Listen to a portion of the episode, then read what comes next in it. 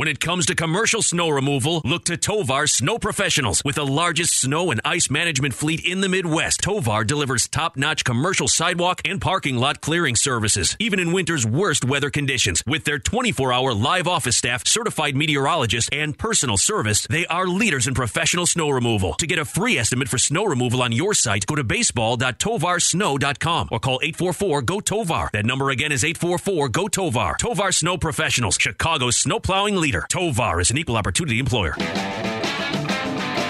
We're Cubs fans helping Cubs fans at Stewart's Cubs cave parties.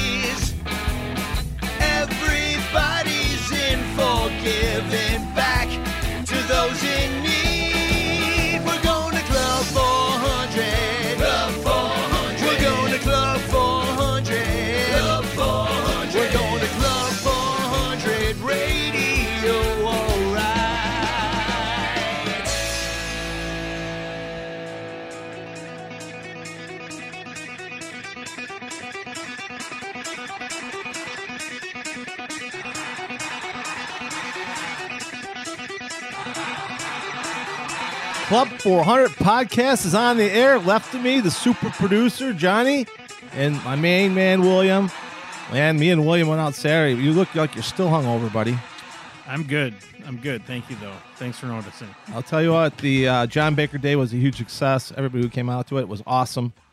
So, but uh, Cubs swept the Brewers, That was fun. and it's un- it's unbelievable. But we have a guest, a guy that when I started the concept of Club 400 Radio, he was on that list of people. He was on that original. He was on the napkin.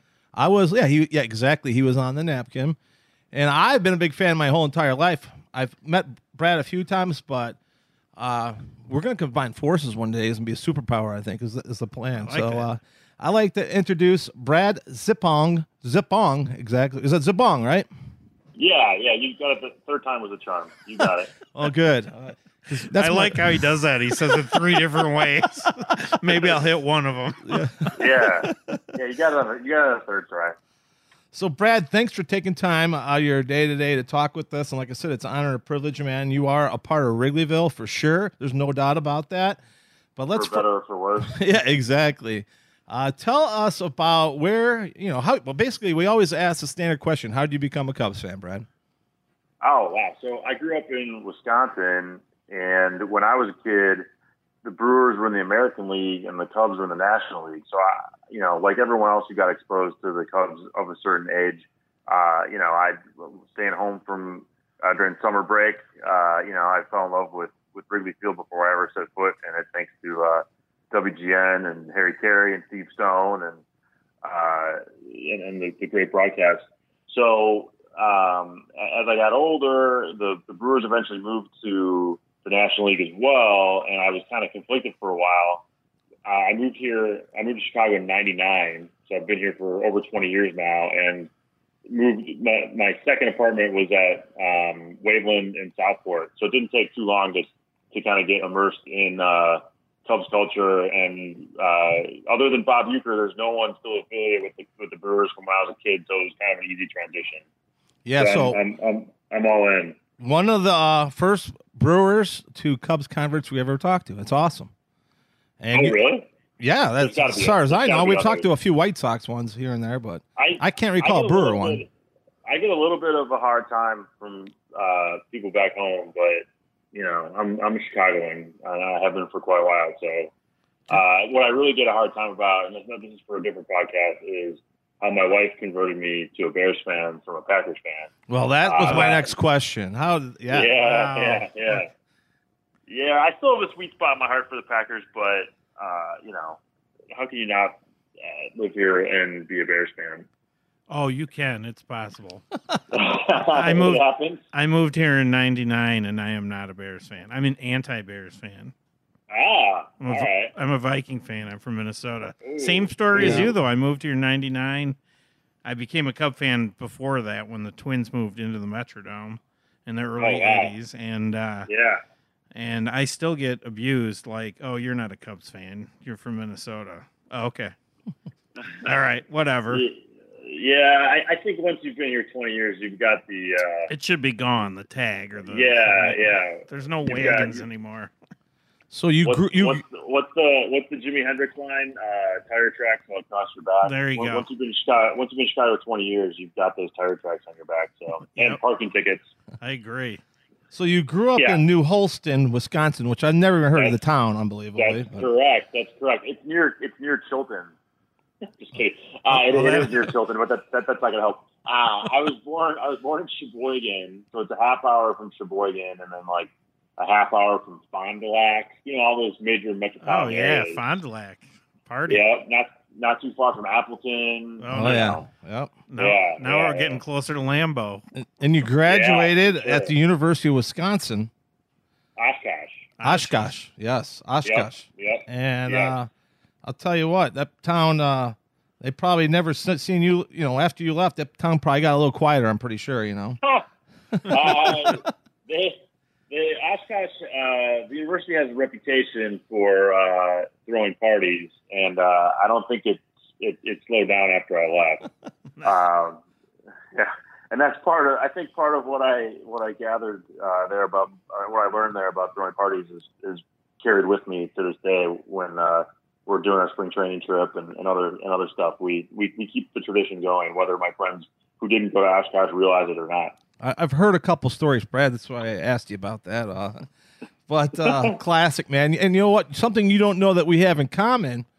You went to school for public relations communications. I did too. I'm sure you're probably Oh wow! a member of the PRSSA. Were you a member of that? I group? was. Yeah, I was. I was the yeah, for president. I was the president my senior year of college. Oh wow! And it's like, I, was- I was I was the vice president, but I quit. oh, did you? Um, yeah. Where'd you go to school? I went to Northern Illinois University, and Oh, okay. see, I took public relations, not knowing how to write, and that's probably not a good idea. So I was, I just didn't like the writing part of it, which is like most of it. So I was like, eh, you know. Yeah. It It's was- like, it I wanna become a. Now- doctor. now? I want to become a weatherman. Yeah, become a doctor and not know the science. You know, I just don't like the science part. Right. I don't like Well, the now, blood. now, I, my guess is that the, the, the PR curriculum now they they probably don't focus as much on on uh, you know the written word as they do on the digital side of things. Which Yeah, right. Sometimes, some, sometimes not being able to write seems to help people with their with their digital presence. He doesn't know how to do that either. So Perfect. But Perfect. you, uh, You're right car- about that. your- that- you your career coming out here to Chicago. How did how? I mean, you started your career at Leo Burnett, one of the nice biggest firms of all time for public relations. I know of them well, obviously, because that's what everybody wanted to get into. But what made you make that move out here? And tell us about your short. You know, it wasn't a short stay. You worked for like Leo Burnett for like eight years or something like that, didn't it? I was there for I was there for five. Yeah. Yeah. Okay. so gotcha. uh, I, I was dating a girl at the time who was very career minded. I was like, I don't know, six weeks from graduating, and I didn't really know where I was going to go, what I wanted to do.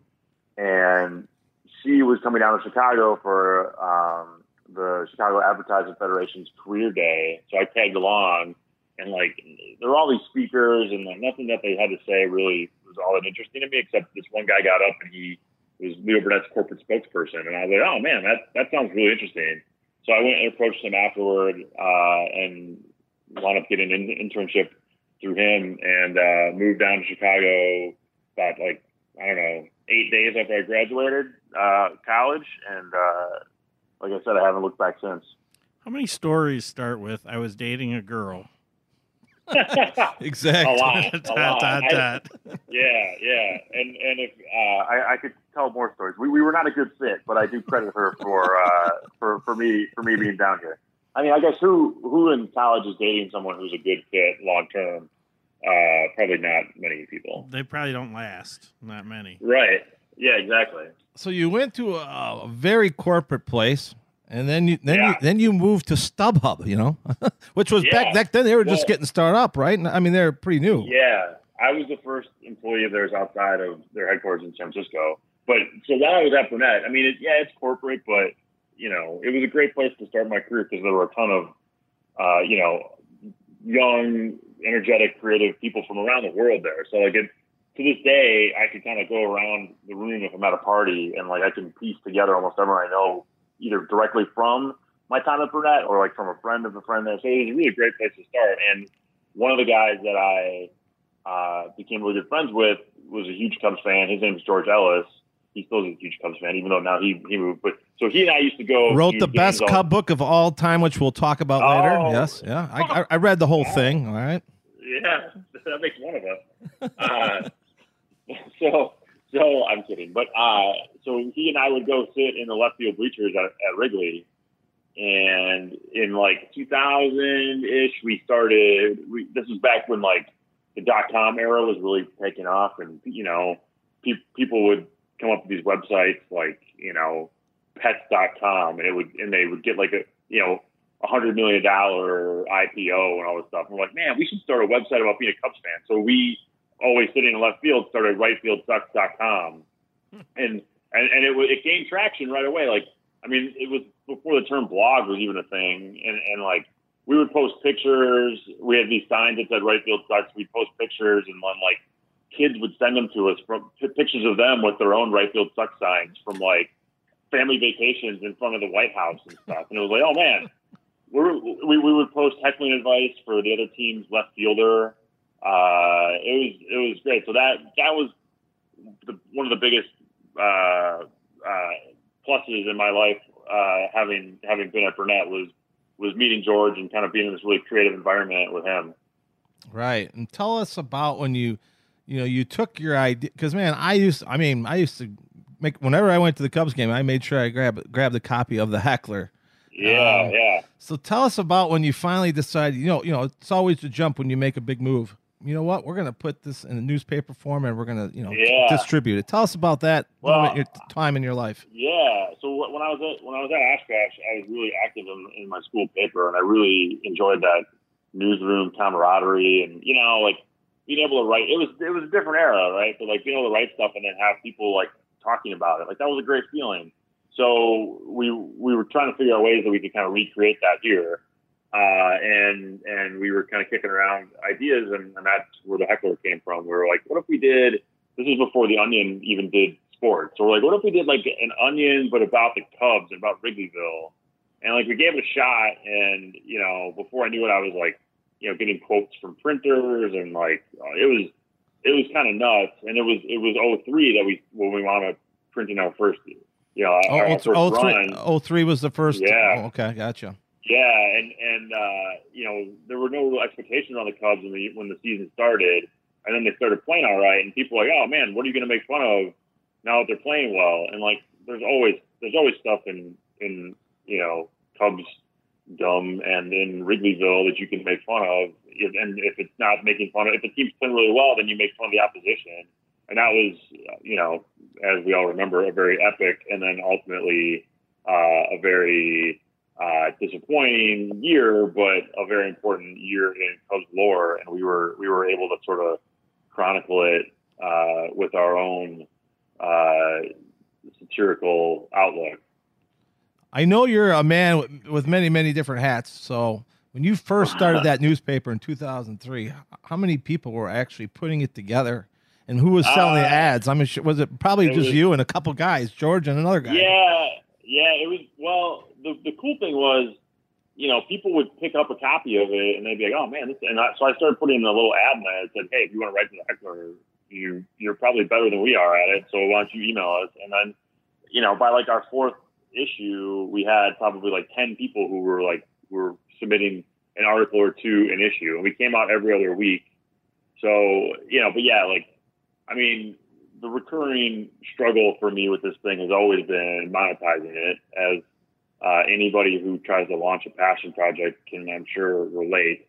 So yeah, when it came to like selling ads, like yeah, it was me and a couple other people here and there. We were trying to like patch stuff together to, and and yeah, there was some times where where we were kind of operating break even, but for the most part, you know, over time, like you know, the the heckler could have probably could have probably bought me uh, several several BMWs for the amount of money, the amount of money that I've that I've sunk into it. But you know, we'll, we'll I'm sure we'll talk more about it throughout this conversation. But like, I can't imagine my life without it, and it to this day, you know, it opens up a lot of doors for me, and it and it helped it, it's helped me meet so many fun and creative and, and interesting people. I mean, it's how I met my wife, you know. So like, Right. I can't. And how I got my last two Well, it's, it's a it's a it's a part of you. It's you. It's you. The heckler is you. You know. Let's face it. Yeah. which is, Yeah, which is pretty awesome. And yeah, that's one thing I wanted to focus on the podcast today is the progression of how the hecklers changed. And uh, how about distribution? I mean, were, were you the guy uh, running those newspapers to the corners? Because I mean, that that's work right there in itself. You know. Yeah, well, we had you know we had we've had so many people over the years who were just really passionate about it. You know, they'd be like, it was it was like a, a less violent form of Fight Club where we had like men and women who you know like their nine to fives, like you know they paid the bills, but they weren't like super excited about being an insurance claims adjuster or an actuary or an attorney. So they would they would help out with the heckler like whenever they could. So like yeah, we'd have a new issue come out. Sometimes we'd run as many as sixty thousand copies. So we have people who would pick them up at our printer in Lincoln Park, and then just, just we had these distribution routes all around the city. Uh, it was it was extremely labor intensive. I mean, it's crazy because like now, you know, if we come up with some stupid idea, it can, you know, on social media, we we can have you know twenty thousand impressions on it by the end of the day, and that to do that took us like two weeks and like countless or like immeasurable effort when we were trying to print the uh, when we had a print edition. So it's a different era, that's for sure. So when you first started, sorry, William, No, it's how, how many issues did you drop? One a month? Is that how it started, or how, what was I it? think we started. I think we started doing one every other week. Well, we we would sort of try to have it go. The schedule sort of coincided with when the Cubs would start a homestand. So you know they're typically on the road a week, uh, a week uh, roughly, right? So so we would plan it around that, and then you know we just we try we like you said we tried to sell ads. We had some success some success around that back in the day. Not not as much as we should have or could have probably, but um, you know, so we would sort of base all of our numbers off of off of that. You know, okay, we made enough ads to run five thousand copies, so let's do that. Or we sold enough ads to run five thousand copies, so let's do that. Uh, that was that was sort of the, num- the numbers behind it. My my PR background helped in some ways, but not in others. I wish I would have had more of a uh, finance background at times. I guess if I had a finance background, I probably never would have started this. So, exactly. well, you know, I know how hard it is to fill pages, and, and you had to fill pages. William actually has his own ma- magazine he puts out where he has to fill pages every month. So I think he can, uh, Ah, you know, cool. he can feel for you a little yeah, bit. Yeah, I, I can, but I got to tell you, uh, this, a story. Stu called me the other day and said we're having you on. I think it was last week, and it was while the trade deadline was going on. Yeah. And I was Oh, yeah. sitting at work, and I'm, you know, like pretending to work, and uh, all of a sudden, I hope I hope your I hope your employer does not listen to your. To this I hope podcast. so too. he's a Brewer fan. We're safe. yeah, we're good. All right, all right, he, would, perfect. he wouldn't know what to do with this information anyway. anyway, I'm sitting there, and all of a sudden the headline pops up that the White Sox acquired another massive parking lot at the trade deadline. I literally fell out of my chair. I was like on the floor uh. laughing. People around me are um, like, "Are you a heart attack? You okay? What's going on?" I'm, uh, I'm, I'm glad it was nothing serious. Yeah, it was all good. It was all good. Yeah. So then Uh, you're, you're putting this paper out for then. I mean, you, you, you quit in the off season, obviously, or did you just keep go- going on? It seemed like you just kept on yeah, going on. We we used to then just well when we first started, yeah, we would just go dark during the off season, you know, whatever. And then I don't remember exactly what year, probably like oh five or 06, we started. We had a we got a booth at the Cubs convention, so then we would print an off season re- report, kind of about the Cubs, about the Cubs convention, which was hilarious. Uh, I mean, not. I mean, our, our articles I think were okay, but like just the, the whole concept of like spoofing the Cubs convention because there's a lot there that's worth spoofing. Uh, Right, there especially- is. especially especially back in the day when like you know people are like trying to fight over Mark Bellhorn's autograph. You're like, all right. Uh, so yeah, so we so we we would do some stuff in the off season like that, and then I don't even remember exactly what year it was. Probably like 07 or 08. We we decided to start covering other Chicago sports teams.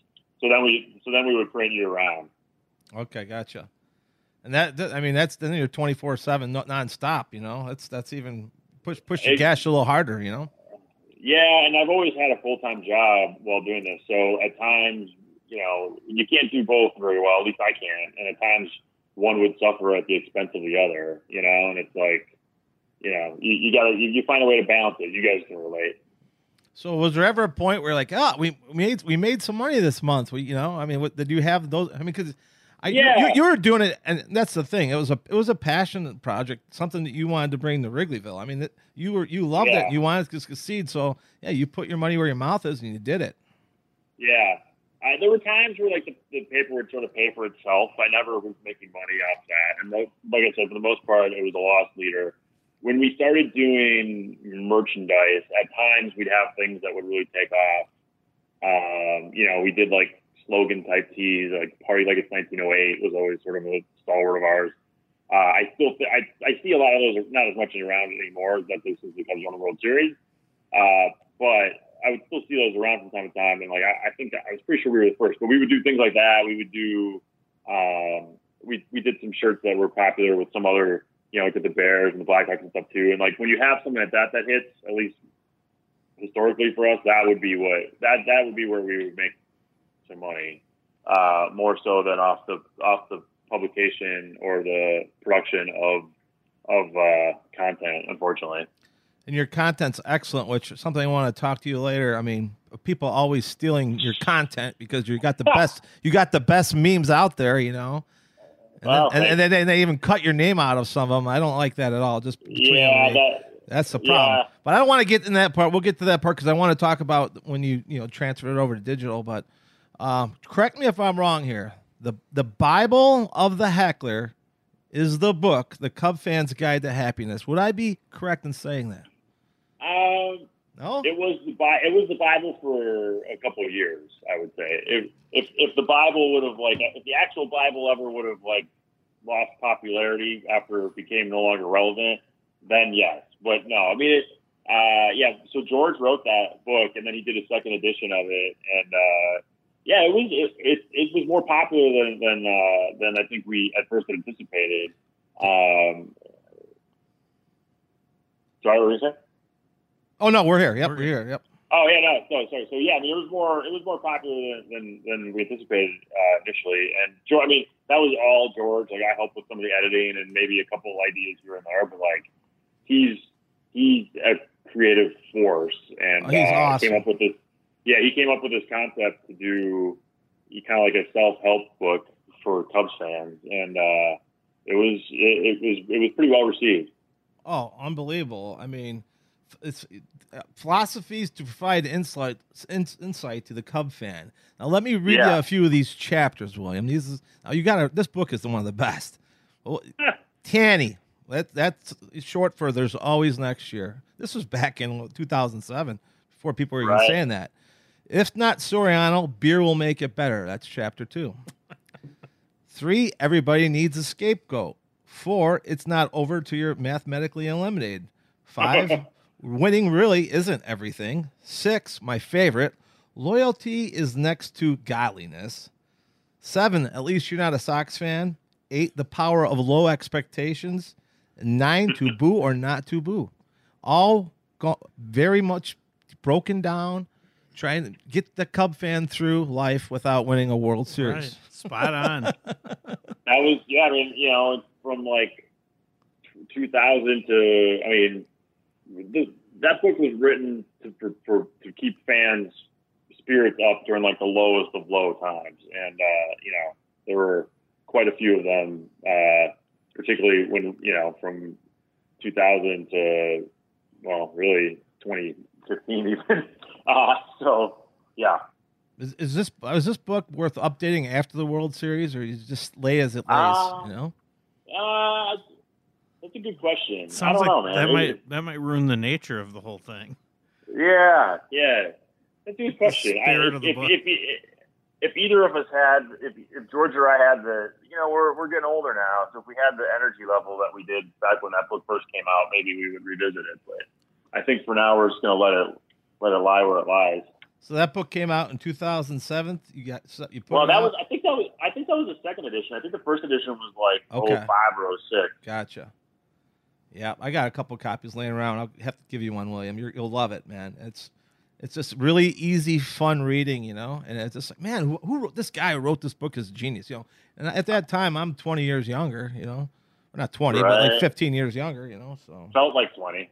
Whatever. My math is off. You know, I'm a Cubs fan. Yeah, It was 20 years for the rest of us, 15 for him. right. So the book comes out. You, you you're doing the heckler. Tell me when you guys decide. When was the last uh, print edition that you guys put out? That's a great question. Probably the Cubs convention in like I'd have to go back and look. Maybe 2013 we did one. Uh, that's probably the last time we printed anything.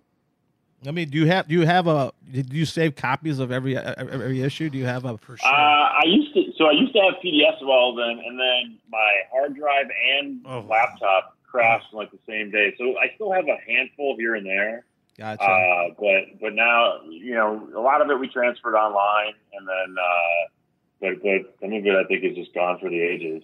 yeah, it's kind of like when you're doing it yourself. You don't. Real, I mean, because I mean, it's, I think it's part of history. All, you know, all that all the heckler issues, and and obviously, you know, you, you guys took it to the next level now, which we'll talk about. But yeah, it's just like it's un- unbelievable. Like the stuff I haven't saved that I should have saved from our club for Right. events and stuff. But you don't think about it until maybe five years later. Like, why didn't I do that? I'm Right. dumb, you know. Yeah. Me, meanwhile, I still have like three boxes with like college notebooks that I haven't opened up in 20 years. So Probably it's all about prior.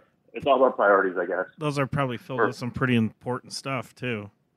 Those Mostly blank Oshkosh pages. notebooks. Mostly blank pages. So 2013, you guys, that's your last up, last uh, magazine out, Print. print Rough- print rough- copy, and then Roughly, yeah. you say, well, time to change things. You know, we need to go obviously digital. Tell us about h- how smooth that transition was for you guys. Uh, smooth is a tough. Uh, that's that's a tough word to use. um, so you know, we we we started print, first, and then by like 04, 05, we started repurposing stuff online. We like like many uh, publishers of any sort. We've never done a great job. Uh, you know, monetizing, uh, and and then um, with as social media evolved, we we you know have different different outlets for for stuff, and sometimes we'll post stuff that just winds up on our Facebook page or just winds up on Instagram. Uh, but you know, really, whatever we can do to kind of build an audience, and you know, what what what's interesting now, like I said, you can you can reach people, you can reach a, a large audience with something that goes quote unquote viral. Uh, in a, in a way that you know used to take me months to do when we just had a print piece. So we're trying to do that. I mean, it's still a side project for everyone who's involved. There's a new guy who's been helping out. He's our, our token millennial. Uh, his name's Ethan. He's been helping out for the better part of a year. And, uh, you know, the one thing about it is like people who get involved, they've always, they've always stayed passionate about it. And it's just trying to find ways to make it work financially. At what point did you say it had to be while you still had the print piece? Did you say, you know what, this has got to go in a different direction, and I'm gonna just focus on like the brand itself versus Yeah. what the medium is to get it out there? That's a good question. Um, that, that's an ongoing battle, probably. Right. Uh, I mean, you know, it, it, a lot of it has just been also struggles like juggling life and full time jobs and stuff too. So it's like I kind of I kind of look at the heckler for better or for worse as a garage band kind of, and it's like whenever we can get get the band together, we'll try to we'll try to jam out. And sometimes we sometimes we make good music, other times not so much, but you know, we just try to keep it going because it's like you said, it's it's it's a part of us. And I see you guys are doing. Um, I just saw a bit that you guys did with uh, Joe from Obvious Shirts. That You Yeah. guys are doing interviews and stuff like that recently. I, Yeah, that's pretty cool. yeah, cool. we're giving that a shot. Yeah, we we interviewed Bryan Bickell from the from the retired Blackhawks. Um, we we just had one. We just started releasing one today with uh, Lawrence Holmes from the Score. Um, we did. Uh, we interviewed Tom Waddle. Just you know, trying to find like fun ways to, to give people a glimpse into some of these folks' lives that maybe they aren't getting normally. Exactly. I think that's awesome. I, I, I, I, the, you know, the whole thing about the heckler to me is the creativity and just you know, like you guys put, like I was talking about earlier, you guys put out memes that like everybody loves and everybody shares. You know, but like sometimes, like I said, some people steal them. And they cut the heckler off that. I don't like that at all. You know, that's the heckler. Uh, As long as you leave the name on there, in my opinion, it's okay. But as long, but if you cut the name off, that's a problem. You know. Yeah, I agree. We had a. It, it doesn't happen quite as much, I don't think, intentionally either anymore, or with or like in the Cubs world because it's even though there's a, a million fans, a lot of the people who who produce Cubs related content either know each other or they're like friends of friends. So it seems like it's kind of a more more. Uh, Yeah. well, I'll, I'll say that now, but then I'll probably get a bunch of stuff stolen or something. but uh, we we had a, we had an issue with uh, a Blackhawks. It was during one of their Stanley Cup runs. There was a Blackhawks Facebook page that was pretty popular, and they would just flat out like they would crop out our URL on the posters that we were creating. It was just like, dude, you know, give a shout out. It seems like people are way better about giving credit now than they used to be, but uh, you still got to keep an eye out for it for sure. And talk about uh, really th- beyond the heckler, there is the heckler party group. Um, the Yeah, people that yeah. you guys just don't put out content, you also throw parties. Let's talk about those because you know me and William are all about a party. You know, Yeah, so- that's what we really. Right? Yeah. It took us For sure. 45 minutes to get to that question. For sure. So um, the, the the probably the most fun thing that we do regularly is our spring training trip, like we talked about earlier. This will be in one way or the other, or one way or another, the 15th year. 2020 will be the 15th year that we've done it. The first year was just like me and one friend, and then like by like year three, it was like me and like three friends, and then we just really started kind of blowing it out. And now our our party's pretty big. I think you know some of our tailgates will have close to 100 people. We we do it. It's usually the first weekend of March, and we we every year we try to add something new. So we've got like a DJ, a food truck. Uh, they do it right, man. They do it right. Bottom line. Yeah, yeah, that, that's our goal. We try to make sure everybody has a great time, and uh, you know, a lot of people who come once they keep coming back, uh, and that's that's. And we have a lot of special sort of uh, symbols. Like every everyone gets a, a heckler uh, sweatband, wristband with their the number of years that they've been on the trip when they show up uh, the, the first day, and you know, we try to do stuff like that to really make it uh, kind of like a memorable fan experience. Yeah, you you you created a family. It's you know it's pretty awesome. You know. Yeah, yeah. Some of the, some of the people were at our wedding, and you know, the only way I know them is from our spring training trip. And I've been, my wife and I have been to some some of people's weddings. You know, and like, and you, you just become really good friends, and it's it's it's great. So I was wondering about this. You know, you see all the politics on you know, fa- you know Facebook, and you know you can't you can't say anything nowadays. Somebody's going to say something good or bad. You know, everybody's so judgmental. Has that changed from the beginning of Heckler till now? Do you guys think twice about what you might say and how it might, you know, Um, backfire on you? I guess. well, we're probably less careful now than we used to be. We used to be really concerned about like, oh, we don't want to we don't want to write this article because it would sound too much like, you know, like the Onion or like whatever, you know. So we would we would we would be more we would be more cautious about trying to, uh, you know, just have our own creative spin on things, and we still do that, but it you know. It, we live in such kind of like a I don't know like we I think collectively now everyone has the memory of a goldfish and it's Yeah. like whatever's in front of you is what you're focusing on so we just try to we just try to you know yeah I would love it if if all the content we produce kind of like help people forget about all the real world type stuff you're talking about but unfortunately sometimes it bleeds into it and we still try to find an angle that you know I try to find an angle that's not going to like you, you're right though. That whatever you do is going to offend somebody, um, and we, we we try to do it in a way that okay, if it's going to offend someone, at least it's something that like I can feel okay about. Right. I'm not just doing it. I'm not just doing it to, to upset people. I'm not just doing it to to drive traffic to our to our site or our Facebook page or whatever. And you know, sometimes it works, sometimes it doesn't. But the the good thing is, if it doesn't work, if someone's outraged about it, they're either going to just unfollow you or like they'll forget about it tomorrow because Yeah, they're doing some other something else to be outraged about. Well, Cub fans fit right into that whole goldfish mode you were talking about. I mean, how many people are out there today ripping on Theo Epstein, who, by the way, is Right. the best general manager of all time in baseball? And then you got Joe Right. Maddon, who is the best manager in baseball, bar none. And yet, you know, four days ago, everyone wanted him gone. Now we're all back in love again. Yeah, yeah. it only I mean, took four like- days. four days in It's like the Milwaukee. Yeah, it's like the old saying, "What have you done for me lately?" Now it's like, "What have you done for me in the last thirty minutes?" 'Cause it's just like- exactly. it's, it's yeah. It, time time is a it's a weird thing now. So the, you, ba- the bandwagoners are starting to show their colors. That's that's for sure. your website, theheckler.com, right? You got you got that. Yep. That's perfect.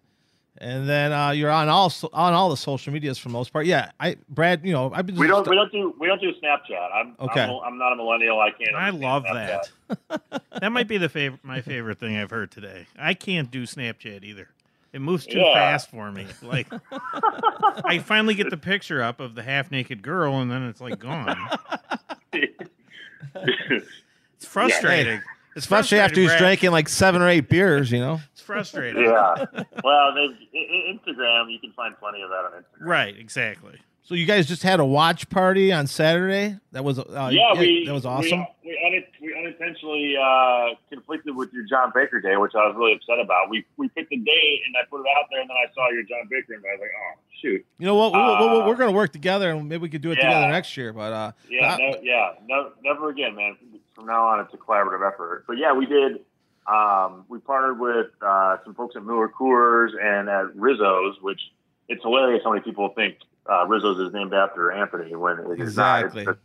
That family's owned that that that land forever. But anyway, they'll be there before Uh, Rizzo and after Rizzo. You know. Yes, yes. uh, but so uh, it, uh, that it's a great it's a great spot, and we it was perfect weather. We were out, we were on the patio, and we had probably about like 40, 50 people there. We we did a one of the one of the fun things we do with the heckler. Uh, we do bingo boards for big games, um, and we did a Cubs bingo board um, for the party. So some of it was about the game, and then some of it was about people who were who were going to be in attendance uh, how long it how long it would take one of our female attendees to, to take a perfect selfie and stuff like that. So we we were keeping along with the game. We played Thunder Drunk, uh, which uh, not everyone is aware of, but it's uh, a drinking game. to- I've been to in. the I've been, I've been in the song- circle, man. I've been in the circle. Yeah, yeah, to the song Thunderstruck. So we played that. Uh, yeah, it was, it was a really good time. We're gonna we're trying to work one out for September, so we'll have to collaborate on that one. Definitely, man. And uh, like I said, Heckler throws the number one parties. I'm trying to I'm trying to get to your level, man. That's that's my goal. Oh, okay. I don't know. I've, I've If not you yet can't- been to your. I'm not yet been to your parties, but I've seen the photos and the videos, and I think you're selling yourself way short. If you can't beat him, join him. Right, Stu? Exactly. Yeah, exactly. I always said in the Cubs community, separately we are nothing, together we are something. So I think if we all work together, because we all, that's the one thing, we, we all love the Work to- Cubs. We all love the have the Cubs. greatest Yeah. party ever. Yeah, we all want to Yeah. party, you know. You know, Yeah, exactly. We like having fun. We like we like the Cubs. We we when times are rough, we support each other, uh, and when things are are uh, going well, we're uh, we're celebrating together. So yeah, I agree. I'm all about the collaboration as well. and I'm I'm par- partial, but a Midwest man. The Midwest people are the best. You know, I really believe that. But uh, I agree. I agree. sorry for any other listeners outside of Illinois, but that's okay. Uh, but not you're, you're. That's the thing, though. This isn't your full time job. You're actually a realtor in Chicago right now. Yeah, it, it's true. and a billionaire. I've heard. yeah, I've read. yeah, uh, yeah. It's funny that that that that's uh yeah. it- When you Google my wife's name, uh, that's one of the first thing that comes up is that she's apparently married to a billionaire. And if I ever meet that billionaire, I'm gonna I'm gonna I'm gonna give him a what I'm gonna give him a what for. Uh, I don't Or, know or make a deal with them. I don't know. Yeah, yeah, yeah. Yeah, I, that's all. There's all like these like clickbait websites from like Eastern Europe and stuff, and like, it, you know, I guess if there's going to be fake things said about you on the internet, like Yeah, that you're exactly. wealthy, that, you're, that you're well, that you're wealthy is not the worst thing. So real estate's your job. Uh, heck, heckler's your passion, and I'm sure, like Yeah. you know, the uh, you know, being a realtor pays the bills, but you know, your your passion is the heckler. That's your baby, you know, and uh, Yeah, and how do you how do you manage the two? I know you know. Uh, you're a busy guy. You're you're out at all the major events in Chicago, hanging out with uh, Rizzo and everybody else. it can be kind of exhausting, um, and you know, like I talked about earlier, like we said, it's sort of like uh, it's sort of like a garage band. You know, like if I'm really busy with like real estate's really busy in the spring, which is unfortunate because that's when you know so much great stuff has been happening with the Cubs lately. So it's like I try to keep up, and uh, now real estate slows down a little bit this time of year for the seasonality, so I'm able to to do more heckler related stuff. So it's it's it's really fun. I can't imagine my life without it, but it can be it can be pretty exhausting. I'll tell you what. I'm thinking about getting a place in Chicago one of these days, and it's Huh. real close to Wrigley, so definitely going to be my All right. realtor, man. All right, all right, I'm your guy. In a weird twist of fate, you'll sell me my dream place right by Wrigley. Yeah. You Club, ne- Club 400 Wrigley. And John and I will stay here and just uh, you know watch. I was gonna the- say, I mean, watch we'll- Club 400 for you. We'll be the curators Yeah. of this place. Sell tickets. Yeah, Perfect. Brad, we uh we appreciate your time today. Uh Heckler, Yeah. man, a heckler, a piece of Chicago Cubs history, always will be. It's your baby, and I just it was interesting to hear, you know, the ride that you've taken, and you know, who knows where you're going to go. So you just never know. And uh, you guys Oh, have brought oh. something great to Cub fans, man. Oh, it goes both ways. I really appreciate you having me on. And uh, someday I'm going to get out to Club 400, someday soon, and uh, I'll be humbled and by all the smoke you've been blowing at me for saying I'm the best party planner. Hey, you know what? We couldn't have had a better guest for our 50th show, which Yeah, today 50th is, show. so- Yep. So yeah, well, you, Wow. How about that, Yeah. man?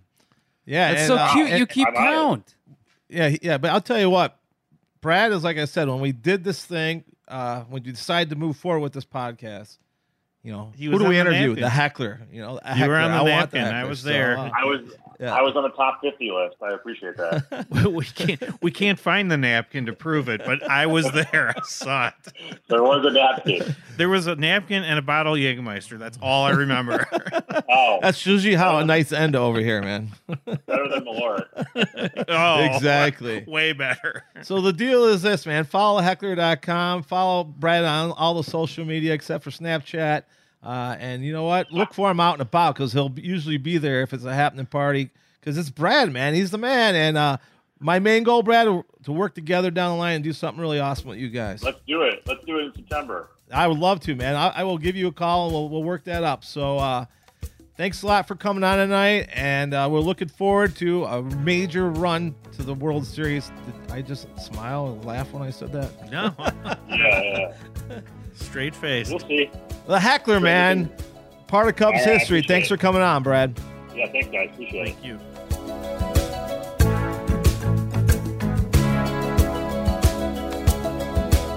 I hear the drums echoing tonight, and she hears only whispers of some quiet conversation.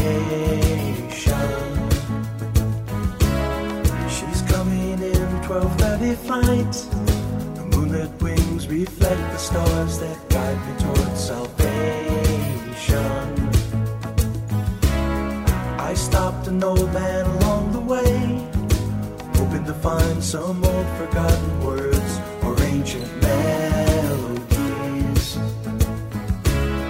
He turned to me as if to say,